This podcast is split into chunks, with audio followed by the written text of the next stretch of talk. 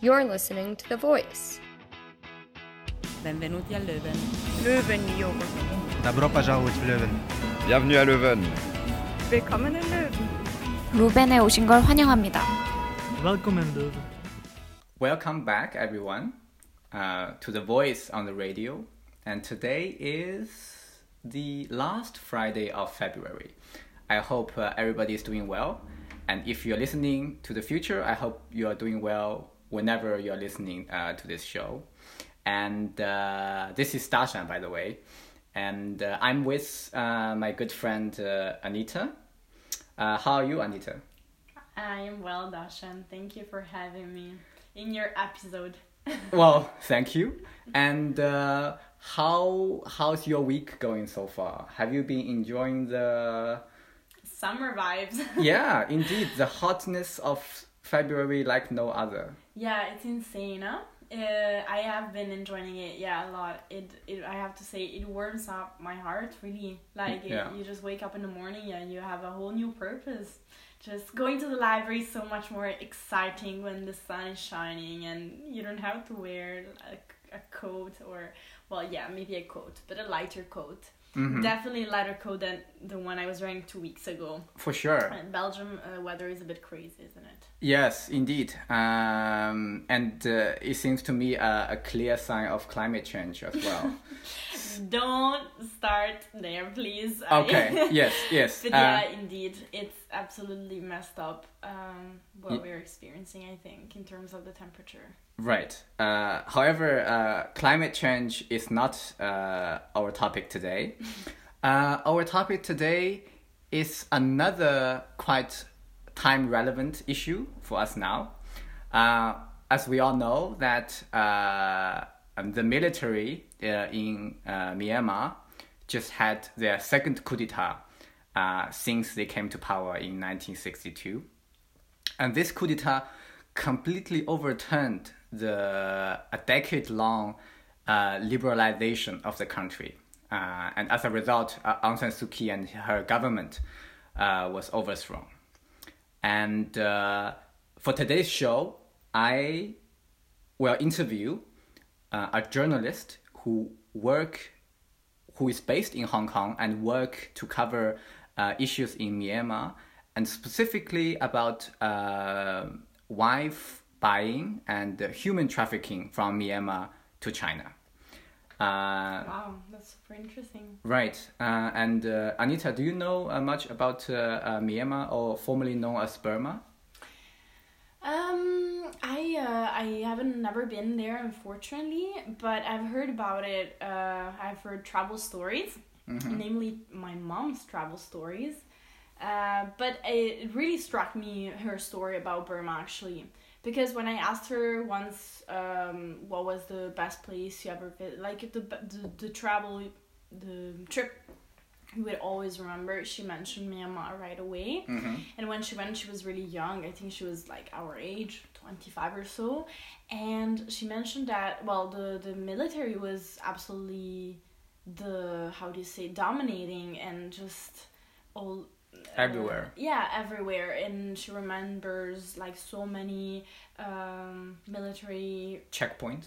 checkpoints, but also just like military work, uh, walking on the streets. Yeah, yeah, She had never seen such a militarized country, Mm-hmm. and even like the tra- the trips were were limited. You had to uh, follow a very specific journey or path Mm-hmm. somehow, so you could only go to certain places, certain attractions.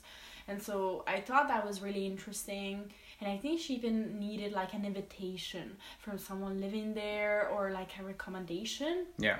So I thought that was really interesting and it always rem- stayed with me. Uh, it's a place that just based on this story, I I would really enjoy um, discovering more about it. Mm-hmm. And you? It's a neighboring country.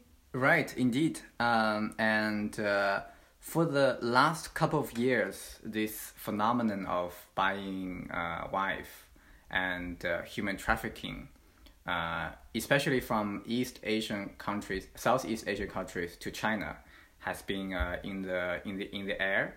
Because before this practice was also going on, but but it's mainly towards uh, rich, rich, rich Asian countries such as Singapore or tai- Taiwan. And now, since China is more powerful and China has probably more need uh, of this kind of uh, practice because of uh, one child policy, at the same time being uh, a local hegemony uh, in terms of trade and uh, commerce. Hmm But I don't want to spoil the interview that's coming up. Mm-hmm. But just why do you say um, the uh, China probably needs it more? Like because of child policy? Uh, w- the, so, so statistically speaking, uh, due to one child policy, the gender inequality uh, of the population has been unnatural and very extreme, right? So they have estimated there would be, I don't know, let's say, I don't know how many uh, more men than women, but there's a lot of Ah, them, okay. right? And uh, yeah, so it's it's a problem uh, for the for the society, and then and then due to the lack of uh, regulation in those countries, such as in Myanmar, and there's a lot of border issues. This type of practice become very uh, frequent, and then it puts the woman from those countries very in a very vulnerable position. Yeah, Yeah. that's really interesting phenomenon. Right. Um, so, right. Um, but that's uh, for the for the main part of the show. However, uh, let me uh, introduce you to the show by uh, playing you a song. Um, I I discovered uh, Burmese music uh, uh, uh, for, for the sake of this show, and they have really booming, exciting uh, uh, indie music there. And the song that I'm gonna play to you is in reggae style, and it is it is played by uh, Catch the White Dove. The song is called Rastafarians from Burma. Enjoy. Hey, now welcome to the good line. This is the voice of Kacha White of singing Rastafarian from Bama. Majorly ruled by the soldier. Sing, Wabawa military governors. Bamba Klati. Rastafarian from Burma. We are cash the white out. Tell me more. Rastafarians from Burma.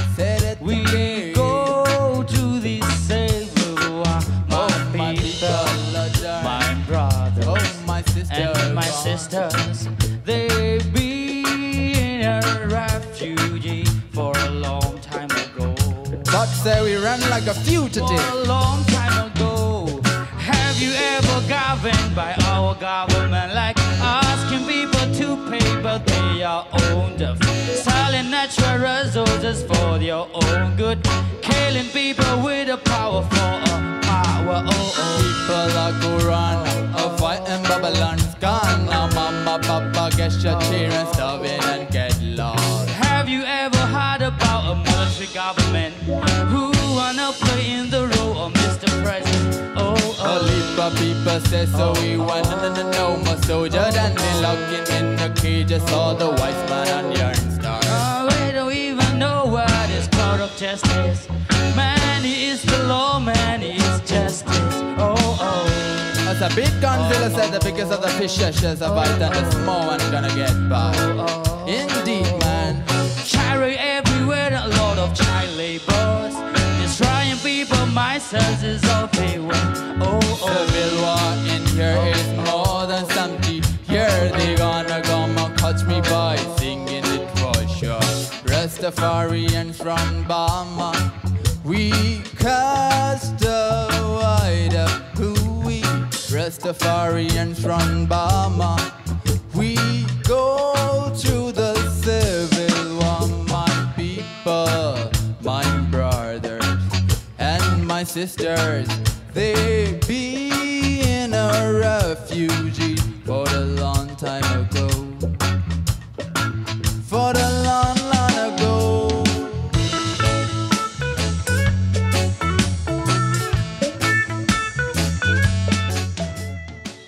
Welcome back. The song you just listened to is uh, Rastafarians from Burma by this uh, Burmese band called Catch the White Dove. And uh, as you can hear from the lyrics, uh, it tells the, the, the story of this nation uh, in the style of reggae. And uh, I think this song is perfect for us to introduce uh, today's topic, um, which is Burma, and more specifically is the human trafficking that is happening in Burma. And let me just give uh, all of you a brief introduction or a summary of the, the state of Burma uh, as we now have it. So Myanmar, formerly known as Burma, become independent from the British and Japanese occupation after Second World War.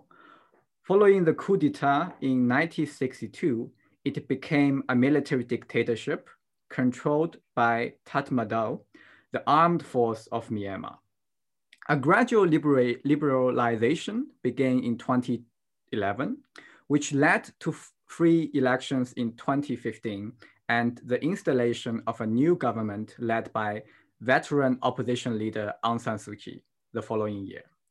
However, Myanmar had gained the international spotlight since August 2017 due to an army operation against alleged terrorists in uh, Rakhine state, which has driven more than half a million Muslim uh, Rohingyas into internal displacement or to neighboring countries such as Bangladesh.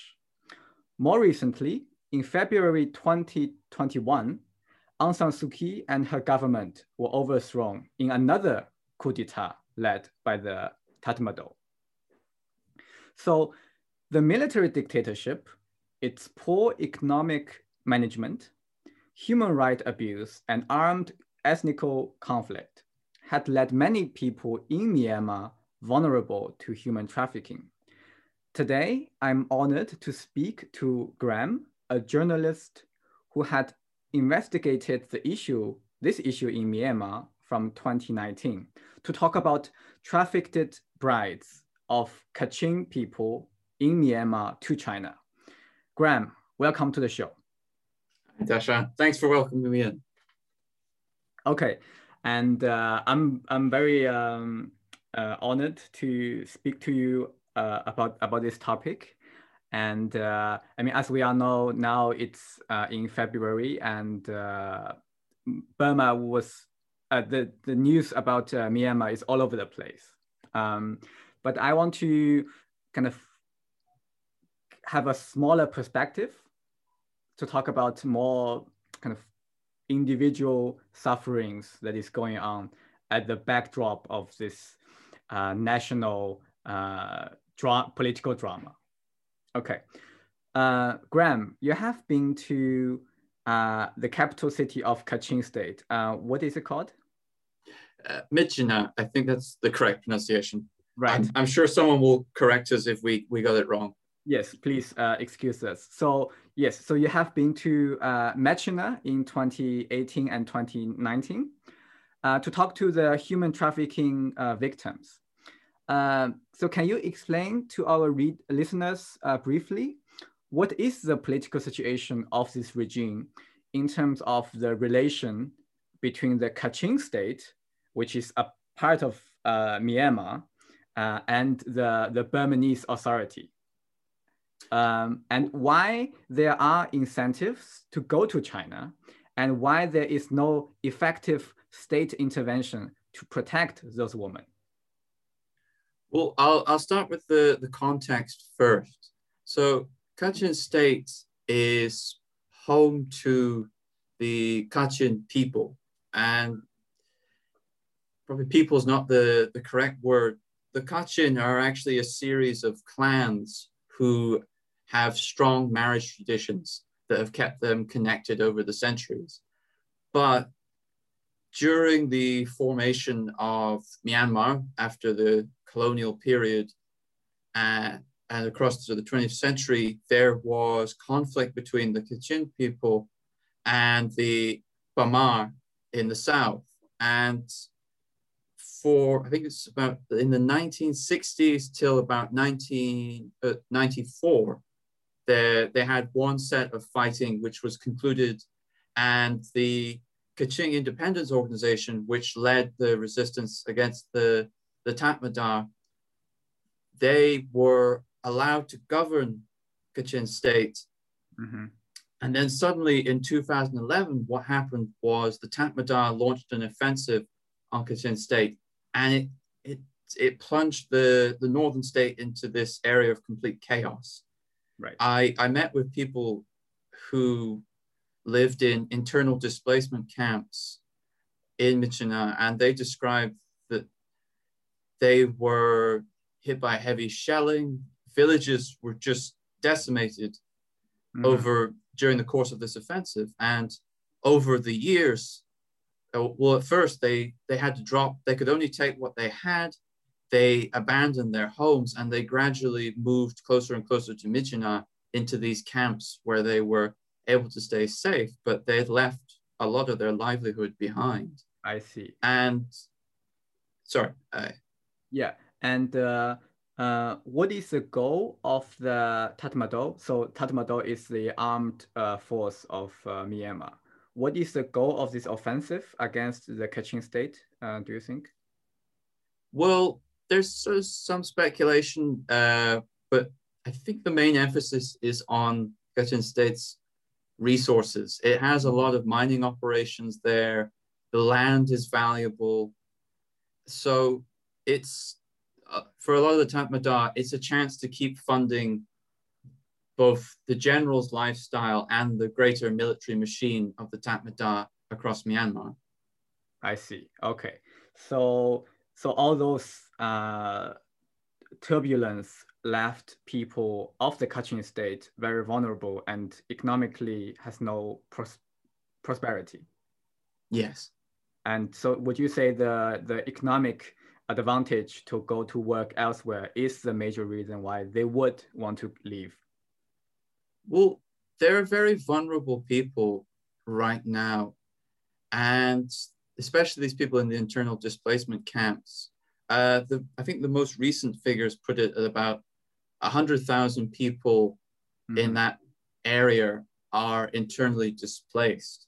I see. So in a in and it varies the people that end up in China the methods and the reasons vary but mm-hmm. from some of the women I met who were trafficked there were similar themes and usually they would be approached by a broker yeah. who would offer to help them find employment in China because the wages would be better if they even a job such as washing dishes in a restaurant in Yunnan province would be significantly better paying than anything that they could find in Kachin state. Mm. And this also happened to young men, but um, a lot more of the details focus on what happened to the women. And so a lot of these women would take the the they would trust the advice of these brokers yeah and they would then cross the border mm-hmm. illegally mm-hmm. and they would then find themselves isolated trapped if they had documents those documents would be taken from them and they would be forced to marry a chinese man mm-hmm. without any yeah and a right. lot of the emphasis for this was that the people who were buying these women wanted their wanted them to have children uh, because the, the strict expectations of uh, on Chinese men that they have to have these fat, they have to have uh, at least a son to carry on the legacy. Yes. Uh, and in fact, in some cases, women were sold on after they'd given the fathers a child. They would so, be sold on, I think, to to get married with another man? Yes, it, this happened in certain cases. There was a there was a report from Human Rights Watch in 2019 that talked about this, and okay. they mentioned that younger women were prioritized because they were seen as being able to have babies more safely, and there would be less complications, whereas older women were deemed less valuable, which is is quite brutal. Right. Okay. So uh, I guess just to follow up, uh, why? So Yunnan province is the border border province from uh, uh, be between Burma and between Myanmar and China, right? Mm. And uh, so why isn't there effective state intervention, either from Myanmar or from China? Well, this is where it gets complicated, is that there's not really a strict border in this area, mm-hmm. partly because the some of this territory is held by the Kachin Independence Army, who is part of the Kachin Independence Organization. And they are s- still building a lot of their own infrastructure. So there's not a very large police force, and it's very hard to patrol this border. The other issue is that Myanmar, the Myanmar, as I said, statewide or federal police is not really equipped to deal with this level of trafficking. And I met with an activist who actually goes out and she tries to rescue some of these women or track down these women who get trafficked. And they, they found that a lot of the times on the Myanmar side of the border, police just didn't have the resources or didn't have the will to go after these traffickers. And it was also quite difficult on the side of the Chinese border, sorry, on the Chinese border, because it was, you could sometimes report this knowledge and it might be hard for Chinese police force to follow up. I know that they they did say that they have tried to reparate women, but again, there's also the issue for the, for the rural Chinese police force that they're also not equipped to handle this challenge. And there's still an emphasis that um, what goes on in a family is a private affair. It's not things like domestic violence and such aren't always seen as they're not seen as something that the police have jurisdiction over. It's seen as a private matter. Right. Okay. So you're saying it's both, in, to some extent, unable but also unwilling. Yes. Okay.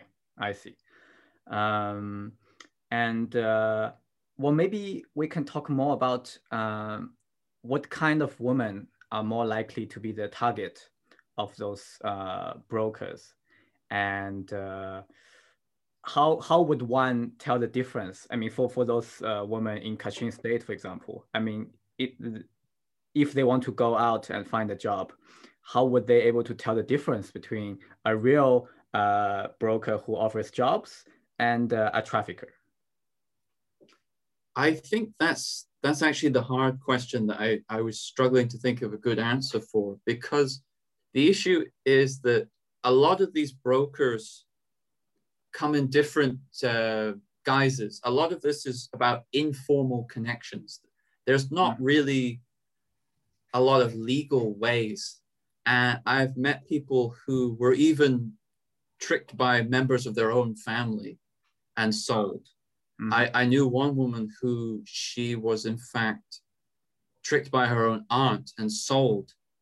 And when she returned, she still had to share a, you know, live in the same community as her aunt who sold her. And another incident where I met the, the head of an NGO in the, not sorry, not the head of, a spokesperson for an NGO also in Kachin State. She talked about how traffickers can be very clever and they will use local uh, respected figures in, in the local community to mm-hmm. vouch for them.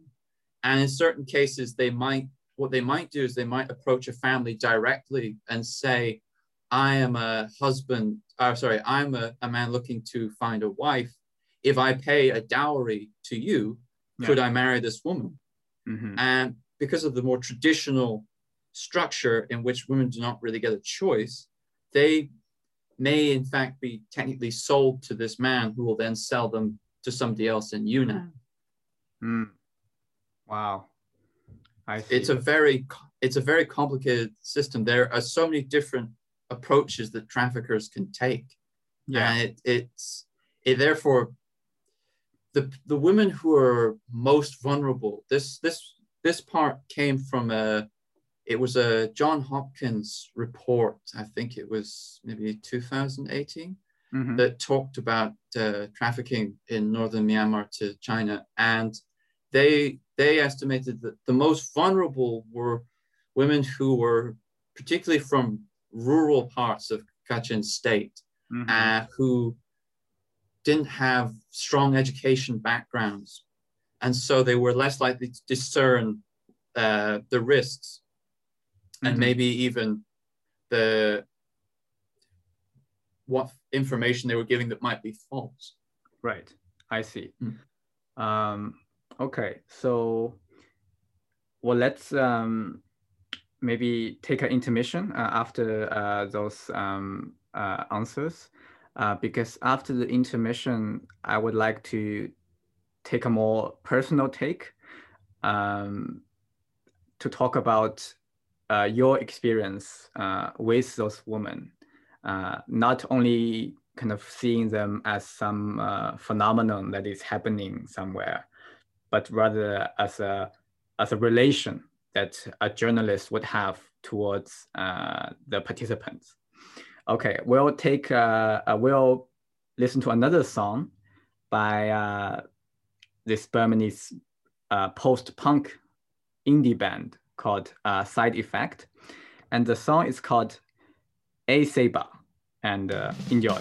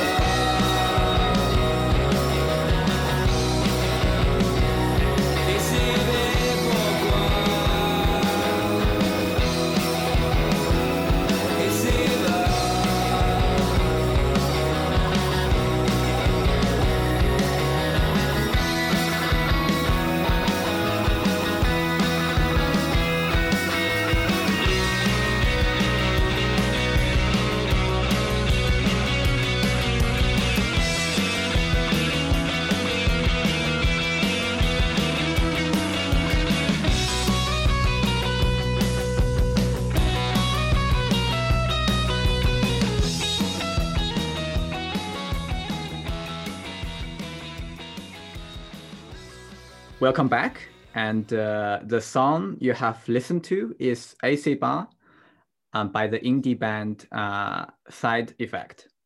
Uh, so for me, it's a it's a rather soothing uh, and quite uh, melancholic uh, song, which seems the, fitting to our topic today.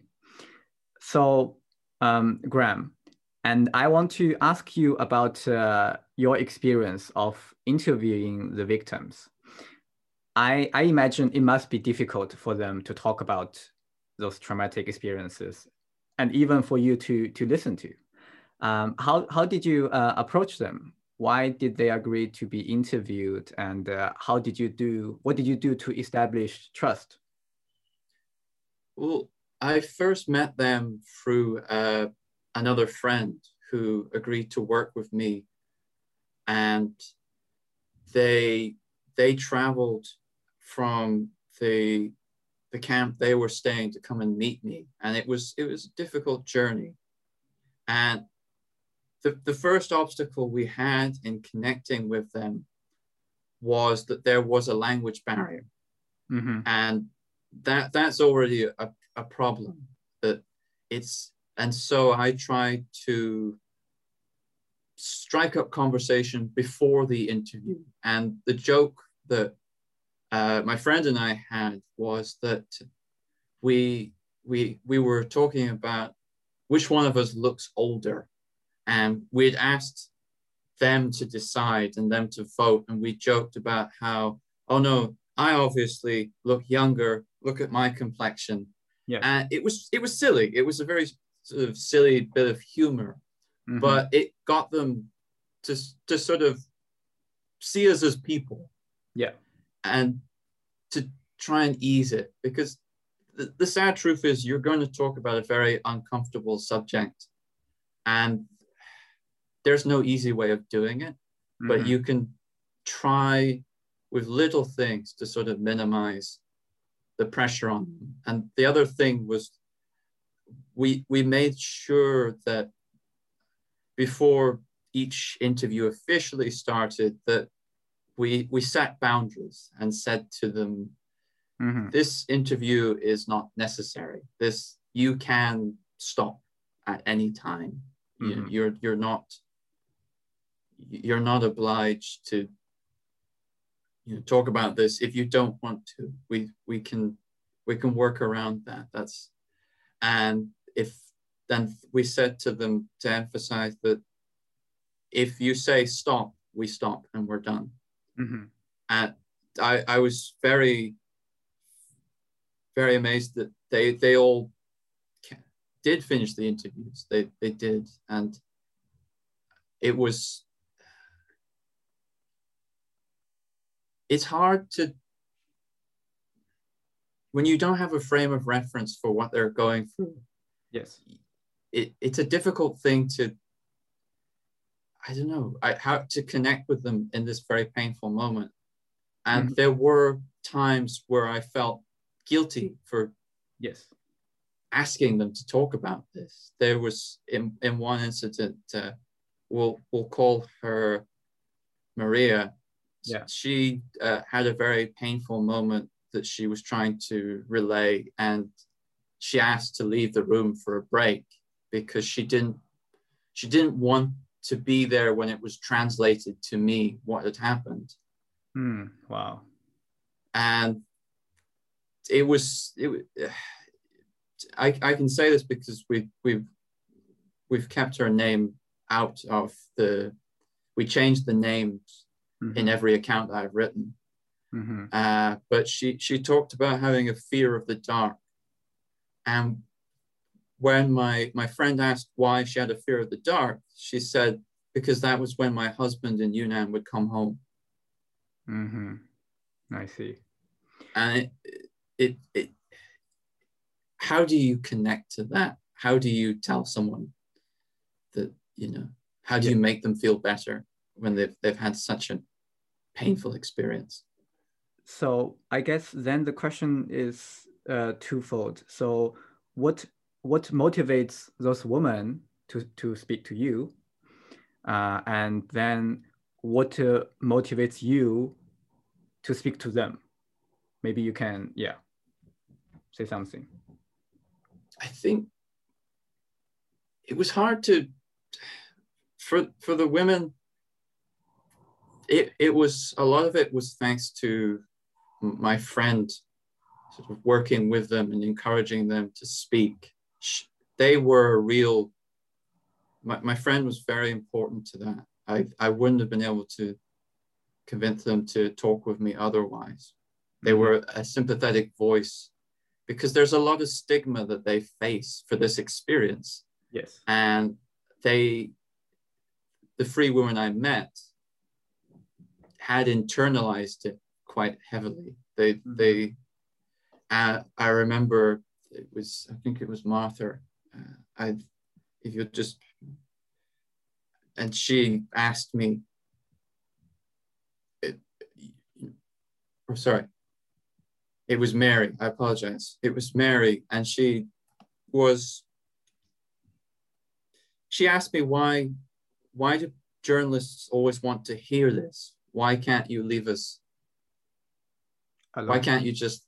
I I I didn't really know what to say.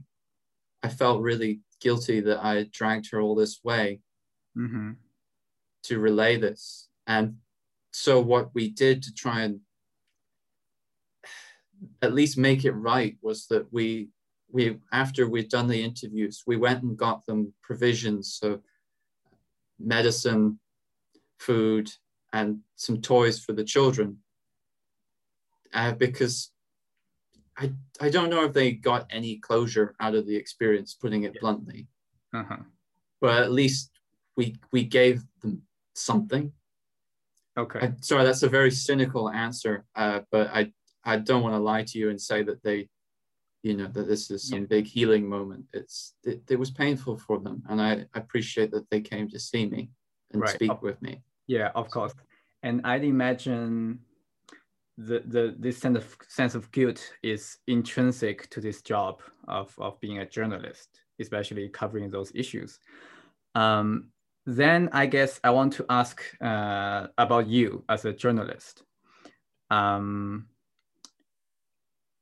being a, a British national yourself, um, a white male, you graduated from elite universities. Uh, as you said, you don't have a frame of reference to connect with those women.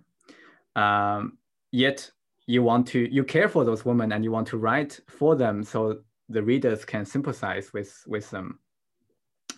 Um, but what does what what does this experience mean to you then, as a journalist? The reason I like to meet with people and learn about these experiences I say like that's a that's a terrible word. The reason I want to mm-hmm.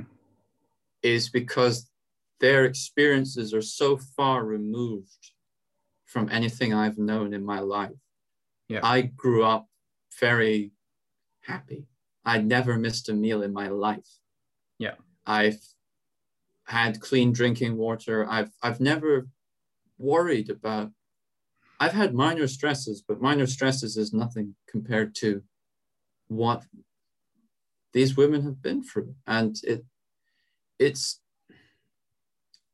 I, I, I don't know if, if I could give you a very grand answer for why, but I, I think it's because their experiences are so far removed from anything that any of us back home have ever known mm-hmm. that it drives me to learn more. I see. Okay. Um, and based on that, uh, I'm gonna quote uh, a statement you, you wrote uh, in your kind of field notes. So you said, I quote, journalism can either be the noblest or lowest of professions. Um, maybe you can say more about when is it the noblest and when is it the lowest? This, this, this will probably, future employers might judge me by these words, but journalism is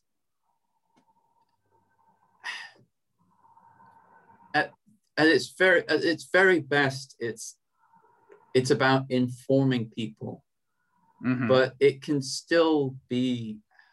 To put it? Starting over. Sorry. It it you are seeing a lot of people at their worst, and I yeah when you're seeing people at your worst, you can feel like you're in some way exploiting this. To, and media itself is, we now live in a world where media is constant and we're forever chasing new information. We're obsessed with being informed to the point now where we seek out so many sources. We, we, we want to know information minute by minute, not hour by hour. Mhm. And that kind of drive can can sometimes be lacking in sympathy for the people who are caught up in these huge events Mhm. Yeah. and th- it's like mary said you know why does everyone keep pulling me out to to have this conversation why can't i be left alone? Mhm. and you do question. I know that on one hand this story is important and hopefully people will act after re- knowing of it. But at the same time i do respect that people sometimes just need that peace and that privacy that Of course. Yes. media does not always provide Mm-hmm. Mm-hmm. So then, would you say journalism can be noble when the story it tells is true and it brings sympathy, uh, connects the reader to the to the experience of those victims? I think it, it, it can be noble, but it, it can still be difficult for the people in those stories. It, Yes. it, Mhm. it you know, it, it's not, uh, it's never 100% pure. There's, there's always going to be that difficulty that In- you're seeing people at their worst and telling a very difficult story. Right. Um, okay, so I think we can um, uh, draw our interview to a conclusion.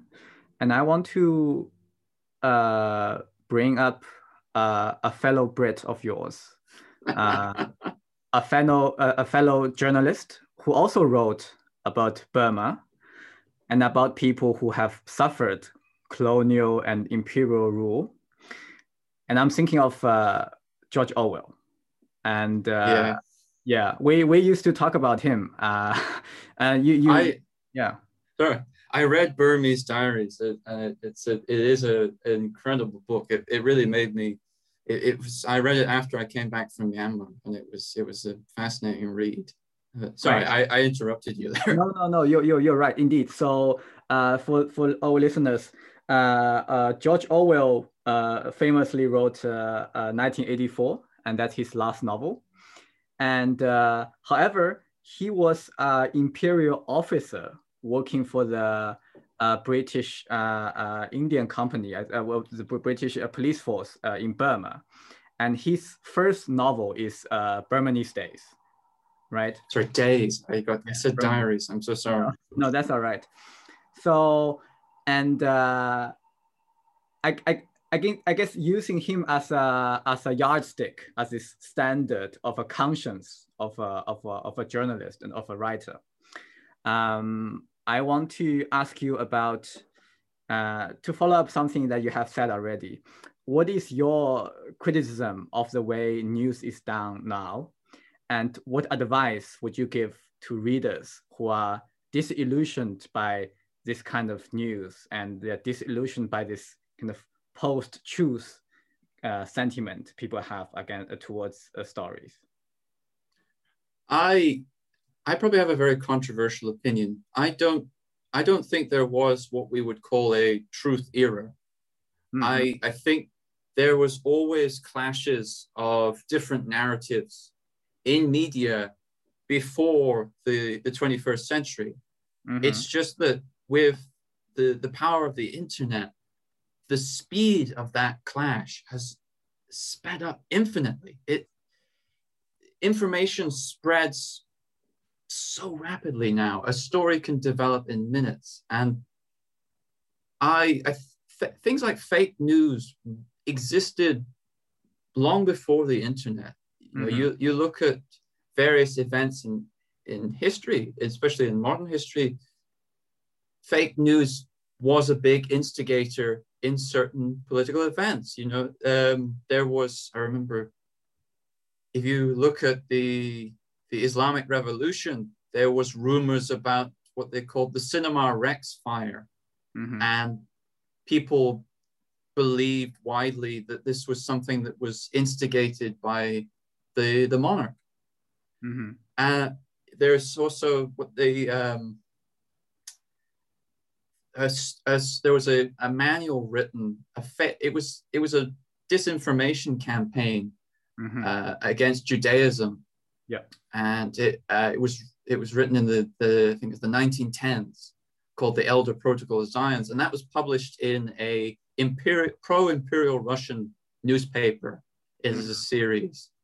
Or if you look at even British newspapers in the 1920s, and they had very strong opinions against uh, multiracial marriage. So we've had this battle for a very long time. Mhm. It's just that with the speed of the internet, we're struggling now to keep pace with it. And it's it there's a huge impact, I think, that we so, so I suppose my, sorry. Yeah, go on. And and what what what what would be the takeaway that you want to give to our listeners? I, I think that we have to read the news broadly and more deeply. And that, that probably sounds quite a generic thing to say, but what I mean is when we read more broadly, I would advise people to always read more than one newspaper or look at more than one source when it comes to an event. Mhm. So, so that you can check to see if what one paper says is correct. And also to, because there's always a certain level of bias, whether it's an academic paper all the way to a newspaper. So you, you should always look at an event broadly to try and understand different perspectives. Right. And then the other aspect is also when I say in depth, try to understand why a certain event is being portrayed that way. Mhm. Uh, be- because if we, one of the the the dis- academic disciplines I've always had a love and respect for is history. Mhm. And when we look at primary sources in history, you know, these court documents uh, of long dead kings and their scribes, we, we think about what's the context for these remarks. We don't define a whole historical era based on these limited sources that we have. We dig deeper. That's that's something that history has always been a very a very powerful tool. Is that there's a willingness to go deeper and that's yeah i think that's my my catch-all is that we read broadly and try try and break these information bubbles that we have Mhm. of course there's always a certain events that are objectively fact but also look at how those objective facts are used in an event to gain perspective it's Great. I, I always I annoy my girlfriend. You know, she'll say to me, "Oh, did you hear about this?" And I said, "Oh, who wrote that?" Right. Right. And you know, yes. it- yes. Yes. you know, ask the the why question, and eventually you'll find enough answers. I think. That's that's wonderful. That's a really good uh, uh, end remark uh, for our interview. And I, I really want to thank you again, Graeme, for consenting to do this interview with, with me. I enjoyed uh, very much. Thank you. Oh, it's good to see you again, buddy. I really miss these chats. So good to hear you. Right, uh, indeed. So um, I will play another song to end uh, this segment.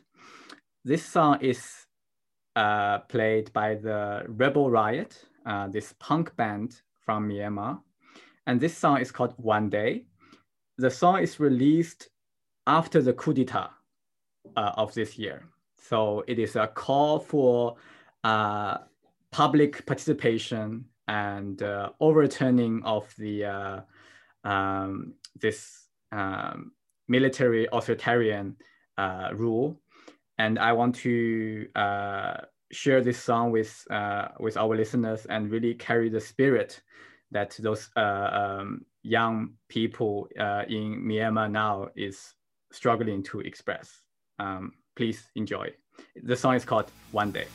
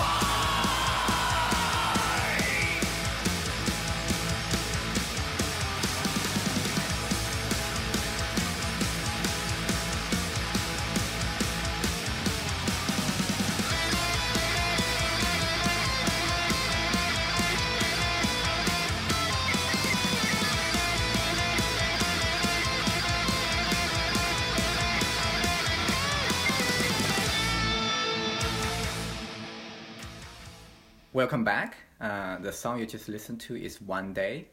This song is by the Rebel Riot, and I want to play this song because the song is released after the coup d'etat of February 2021, and I hope this song can bring the unity and the spirit of the citizens of uh, Myanmar and uh, really share it with uh, everybody across the globe who is supporting uh, their um, rebellion against the military uh, repression. And uh, well, thank you very much for listening to this episode, and uh, thank you, An- Anita, for being here again with me. Yeah, thank you. And I will also take um, one second to do a little spoiler for next week Mhm. to tell our listeners what we have in store. We have a special. We're airing a special episode uh, next week um, in the context of the Think Abroad Week. That's from first up to sixth of March, and it's organized by LOKO and LOKO International. So it's a fun week, and each day there will be a different theme. So we will take uh, over for the music uh, theme day with Wow. our shows. It's gonna be a lot about music, of course, Mhm. which is what radio is for. So that's nice. Uh-huh. And uh, in like the the week itself, it means it's meant to bring local and international students closer together Yeah. by letting them explore different cultures. So. Um, if you guys want to join or just attend to the different activities, it's all online, of course, via the social media channels of Mhm. LOKO and LOKO International. So that's what's in store for next week. Right. And uh, of course, as usual, if you want to find our articles, you can uh, look for our website, thevoiceleuven.be, or find our Facebook, uh, The Voice, and the Instagram page. And you can always listen to this uh, show again on Spotify or Mixcloud. Uh, on that note, I want to thank you again and wish you a good week. We will end our episode by playing you another song, a promotional song uh, by Burmese uh, musicians for the upcoming election of 2020. And the song is called Rock Your Vo- Vote. Enjoy.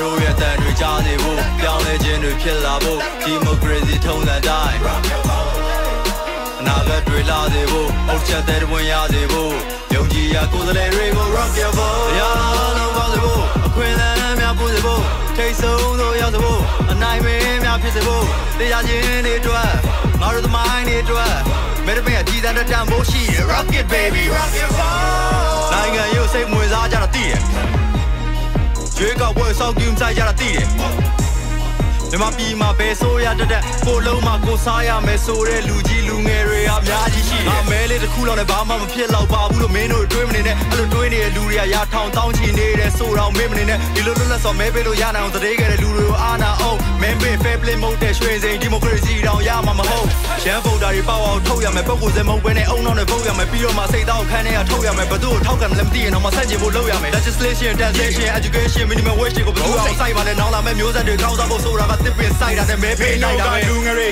ဘလို့ပဲရောင်းနေဖုံးနေပါစေလေအကုန်လုံးကဖြူတယ်လေခွင့်ရည်တွေယူမယ်လေခွင့်ရည်တွေကိုပေးစမ်းမမင်းတို့နာဂတ်ကိုတွေးစမ်းမအလုံးရဲ့နောင်ရေးစစ်တွေအေးချလားစီလုံးညွန်ရေးကောင်းဘက်ကိုတွေးလက်စမှုတွေပဲပေးစမ်းမချုံနောင်နေမရှိအလုံးကလွတ်လပ်စွာကိုတောင်း ကိုလှုပ်ဆောင်နေကြည့်ပုံကောင်းနေရုပ်ဆောင်နေသည့်လောကကြီးထဲမှာအများကြီးတော့လှုပ်ဆောင်နေခောက်လို့တော့ဟုတ်အောင်နေကြည့်ဂမ်ဘာမှာတတ်မှတ်စမရှိချင်းချင်းလဲပြန်လန်တက်ပြတ်မရှိအဲ့လိုနဲ့တွေးခေါ်ပြီးဖြစ်ဖြစ်လဲဆက်လာညနေရဲ့ရောင်ကြီးတွေကရှေ့ရက်ဘက်မှာရှိတယ်မြန်မာပြည်နေနေရဲရဲမှာရှိကြတယ်မျိုးဆက်သစ်လူငယ်တွေကဒီကပဲအလုံးတော့မျှတာပြီးတော့ကောင်းမွန်တဲ့ထိန်ကိုဆိုတာကလည်းရှိရမယ်မှန်မှာကိုခွဲခြားဆုံးဖြတ်သုံးသက်နိုင်တဲ့ပညာလည်းသိရမယ်ဒီကကဘာလဲဆိုတော့သိပြီးရင်လုံးဆောင်ရတဲ့တက်တီလည်းရှိရမယ်ရှိကြအချို့တွေကနိုင်ငံရေးစိတ်ဝင်စားဘူးအဲ့ဒါကိုခွင့်ရင်ကိုယ်တိုင်ပေးပေးထားမှုဆိုလိုရင်းကိုသဘောပေါက်လားအကောင့်လိုက်ကြီးပြနေတာတော့ရိပ်မြင်သွားဘူးတော့မလုပ်ချနဲ့ဟေးရှုံးချတဲ့ရှေ့အုံနောက်တော့ငါမြဲတွေ့အနာဂတ်ရဲ့ရုပ်လုံးကကွဲသေးလုံးဝမင်းပေးကုံဆုံးသွားတဲ့နေ့တွေလို့ဒုက္ခနဲ့တွေ့နေမှာဘုတ်ချပဲ hey ဘာလို့ရမလဲတွေ့မနေနဲ့မင်းလည်းလက်မှန်ပေါ်မှာရောရှောက်လက်နူတိုးမဲ့ဆိုရင်ရွေးမှာပဲအဲ့ဒါမှအနာဂတ်ကိုစောရောက်မြစ်ပြောက်မြေပြောက်တောင်ပြောက်တောပြောက်စကောလောက်စောင်းမနဲ့တဲ့ကွက်တွေကပြောသလောက်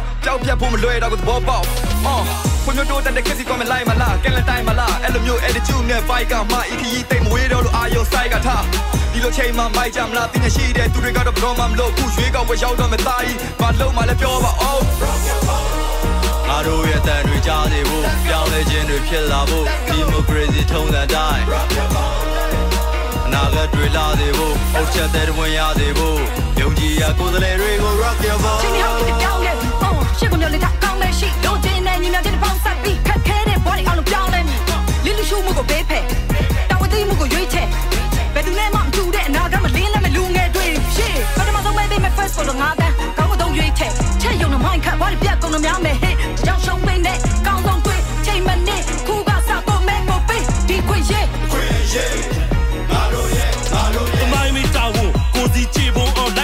နဲ့ထမ်းဆောင်လို့နာခက်ကမေးလာရင်ကိုလက်တန်းကိုဂုံယူစွာတန်းထောင်ဖို့ဘဝရီပုံမချမ်းအောင်လို့ဝိစာသိပ်ပါပြီးမခန်းအောင်လို့ယုံကြည်ရတစ်ခုကိုရွေးချယ်ထောက်ခံပြီးနောက်တစ်စတက်တန်းအောင်လို့မွဲနေတဲ့တိတ်တွေနဲ့ရွဲနေတဲ့စိတ်တွေကိုပြန်လဲဖာထိရေးပါတာအရာပေးပွင့်ပြိုးတိုးတက်မှုမွေးလာတာမကြသေးဘူးနှစ်ချို့ပြက်စီးတွေပြုပြင်ဖို့အတွက်သူညီတဲ့လက်တွေညဲအောင်တွဲထားတာတောက်ခုပြင်ဖို့ခက်သူရှင်တိုးထွက်မဲ့ဥယျင်ပြိုးတဲ့သူသာအဓိကလိုအပ်တိုင်းပြည်ကိုပြိုးထောင်မဲ့ခေါင်းဆောင်ရဲ့လက်ကမိဘလိုလက် တီကမို့တက်တက်ပြင်းညာချို့တဲ့မှုရဲ့စင်ရဲ့ချင်းတရားနောက်လာမဲ့မျိုးဆက်တွေမင်းလို့ဖြစ်စေခြင်းရင်မြင်မဲ့စဉ်းစားပါ rock your vote ငါငါတို့ရဲ့တန်တွေကြားနေဖို့ပြောင်းလဲခြင်းတွေဖြစ်လာဖို့ဒီမိုကရေစီထုံးစံတိုင်းအနာဂတ်တွေလာစေဖို့အုတ်ချက်တဲ့ဝင်ရစေဖို့ယုံကြည်ရာကိုယ်စားလှယ်တွေကို rock your boat ရောင်းလာလုံးကောင်းစေဖို့အခွင့်အလမ်းများပို့စေဖို့ ထိတ်ဆုံးသို့ရောက်စေဖို့အနိုင်မင်းများဖြစ်စေဖို့တရားခြင်းတွေအတွက်ငါတို့သမိုင်းတွေအတွက်မဲရပင်အကြည်စံတဲ့တန်ဖိုးရှိတယ် rock it baby rock your boat